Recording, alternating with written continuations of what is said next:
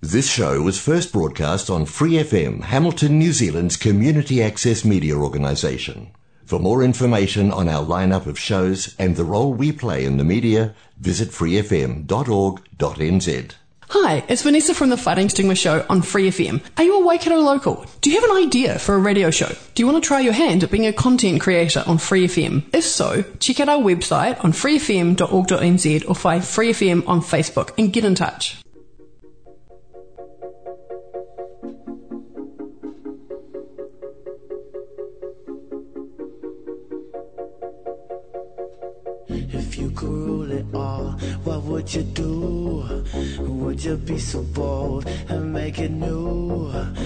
Take off the grey? Hello, kia ora koutou, and welcome along to the New Zealand Charity Podcast, the show that helps you to make better contributions to the charitable organisation you serve. I'm your host, Thomas Nabbs, and today we're once again joined by Linda and Melinda from Kids in Need Waikato. Ladies, kia ora, welcome. Hi, Thomas. Hi, Thomas. How are we doing? Really good. Fantastic. Now, last episode yesterday we spoke about creating systems and processes, and we're just actually mentioning off air that some really cool books to read with that are the E Myth Revisited and Built to Sell. So, if any of the listeners are inclined to enjoy their listening, then perhaps they can um, tap in and read some of that to help better create those systems and processes and operating manuals. Hugely important both in business and, by the way, team, if you're of the entrepreneur mindset, this exact information is really applicable to any business starting because just like if any employee or if any whatever it doesn't matter if you're for profit or non for profit you've got to think and act like a, a business when you are a charity anyway now Linda, cast your mind back two or three years when you're first founding uh, Kids in Need Waikato, and today's Linda gets to speak to Linda three years ago. What would you tell yourself?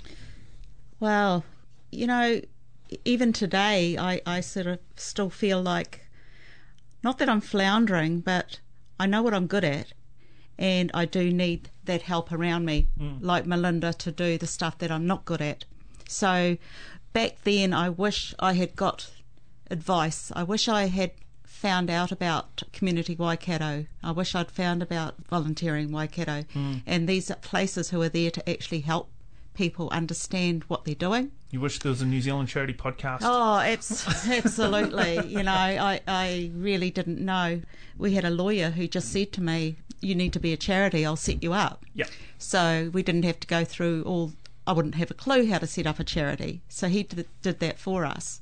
Then he says, Well, you need a board of trustees. Mm-hmm. So I just went and found some friends, Yep. you know. That's not the thing to do. Yeah. So uh, I was very lucky to have a lady in Cambridge who asked if she could set up a page for me because she saw I was struggling a little bit. Mm-hmm. And she owned a small business helping small businesses. Yeah. So she volunteered to do that for me, and then she volunteered her work colleague, Joel, who's an accountant, to be our accountant. Yeah. So we didn't have to pay for an accountant. Yeah. So they helped us so much, and we got to have quite a good relationship. And I thought they would be perfect for the trust. What What do you think the key was to getting all of those really helpful people on board? Uh, just my passion. Mm. It was my passion. People can see that, and they, I, I think they just know. I, I could never talk in front of people. I would want to pass out. Mm-hmm. Now, because of my passion, I can talk in front of thousands of people. Yeah.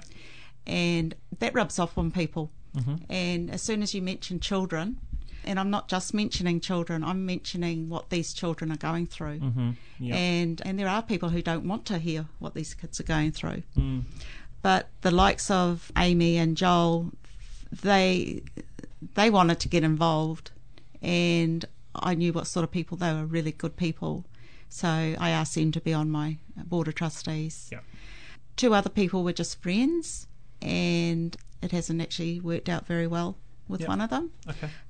But that was just a learning curve. So if I could go back, I would have liked somebody to say to me, "Your board of trustees, you need to pick people who can do certain things to help the charity." Yes.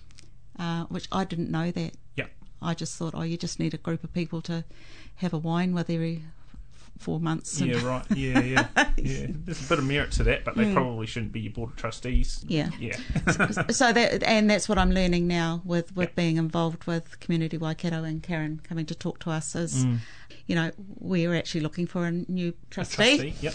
Yeah, and we're we're going to look for the right one. Mm. You know, we know now that we need to look for someone who has a specific something that will be good for us. So, mm. Melinda, what are some of the criteria that you're looking at for the trustee and why? We're not 100% sure yet, so we're actually going to give us ourselves a bit of breathing space to figure that out mm-hmm. and look at the skill set of our current trustees mm-hmm. and then uh, through that figure out, well, okay, well, what skills are we missing? We also, I think, feel that there's a diversity issue with our board at the moment that we mm-hmm. also need to think about because the people that we're dealing with are many people are Maori or Pacifica. Uh, and at the moment, we're all Pakeha, so you know there's things like that that we mm-hmm. perhaps need to consider. But we just really want to. We can keep going with the amount of trustees that we've got at the moment. So I think that we'll probably just kind of park that a little bit and have give ourselves some thinking space. And I think that's also really important that to don't don't feel you have to rush into things. You mm. know, t- mm. take time th- and think things through.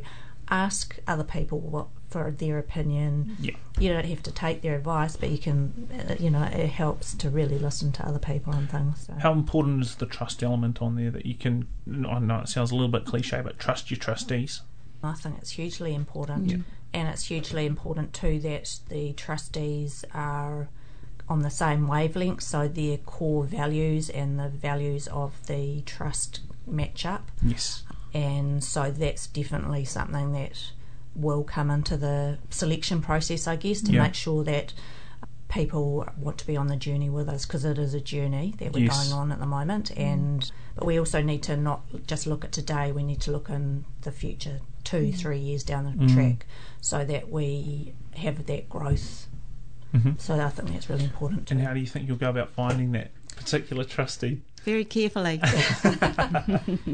Yeah, I'm not. I'm not 100 percent sure. I think talking to people is Yeah. really important. You mentioned yesterday that about the Good Collective. Yeah. I've been to a meeting of theirs or a, a talk probably a month ago or so, and I know they've got another one coming up. That's a really good thing to be involved with because there's a lot of businesses there. You get to also meet a lot of people also in the not-profit sector, mm-hmm. and to share ideas and hear what other people are up to, how they they approach these Yeah. kind of issues is really really useful. It's huge, eh? And and just networking events. If you're living in an area of New Zealand where you're lucky enough to have those other charities and those other networking events, definitely get along there. There's nothing like an in flesh handshake to establish connection. But if you are more isolated, then look, the internet's your friend. Technology these days makes it so much easier to to get that connection. Or if you're going along to say. Um, I'm uh, back in 2017. I went to the Social Enterprise World Forum down in Christchurch, and you can establish those in-person relationships, and then you can keep in touch via Skype, or you can first make those connections via your your Instagram DMs or something like that. And it's mm. amazing how, how many responses you get just from if, if it's the right kaupapa and if you go in with the right intents and purposes, and you're not just you- you're looking to give as as well as potentially receiving in the future, and it's a two way relationship. It's amazing what can be established over the likes of your your Facebook, your Instagram, and your LinkedIn just via charities connecting with charities. Mm. And then if you look to go to a, a mutually beneficial event, say the Social Enterprise World Forum, it's just one that sticks in my mind because that's one that I went to. But there's going to be plenty around New Zealand.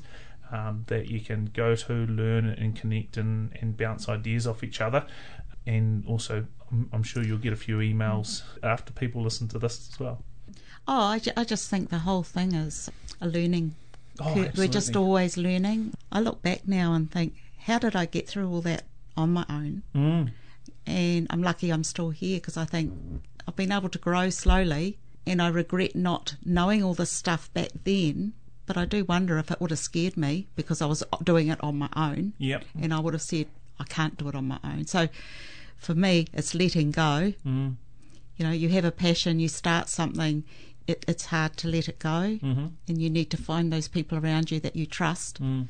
And yeah, who who believe in in what you're doing, But you've got to give them those. and you have to let it go as yeah. well. Yep. Yep. Uh, yeah, otherwise you, you will burn out. Yep. No, Mm. very good call and, and sound advice for Mm. um, those who are in your position, and there will be plenty, plenty Mm. of people, and so hopefully we can be, be able to help those people. Look, let's wrap it up there for today. But if you do have any questions, comments, or feedback about the show, or if you have any topics you want us to discuss on future shows, be sure to send an email to info at thewaterboy.co.nz, subject line NZ Charity. If you wish to contact Kids in Need Waikato, how can we be contacted? Linda at kidsinneed.co.nz or Melinda at kidsinneed.co.nz. And how do we spell Melinda? M E L I N D A. Perfect. And if we wish to make a donation to Kids in Need Waikato, how can that happen? Head to the website www.kidsinneed.co.nz. Super stuff. And if you wish to contact the Good Collective to support your charity or to sign on for your business to be a service provider to charities, you can email info at thegoodcollective.org.nz. If you're listening to this show via a podcast platform, be sure to rate, review, and subscribe to the show to share with your friends so that we can help more Kiwis better support organisations they're passionate about.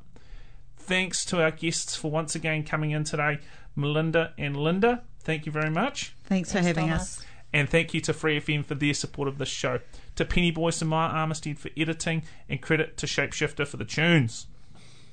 You can take the war and all its pain. Grab hold the negative. Thank you for listening to the New Zealand Charity Podcast. I'm your host, Thomas Nabbs, and we'll be back again tomorrow with even more tips, tricks, hacks, and learnings to help you accelerate your impact and create an even stronger New Zealand.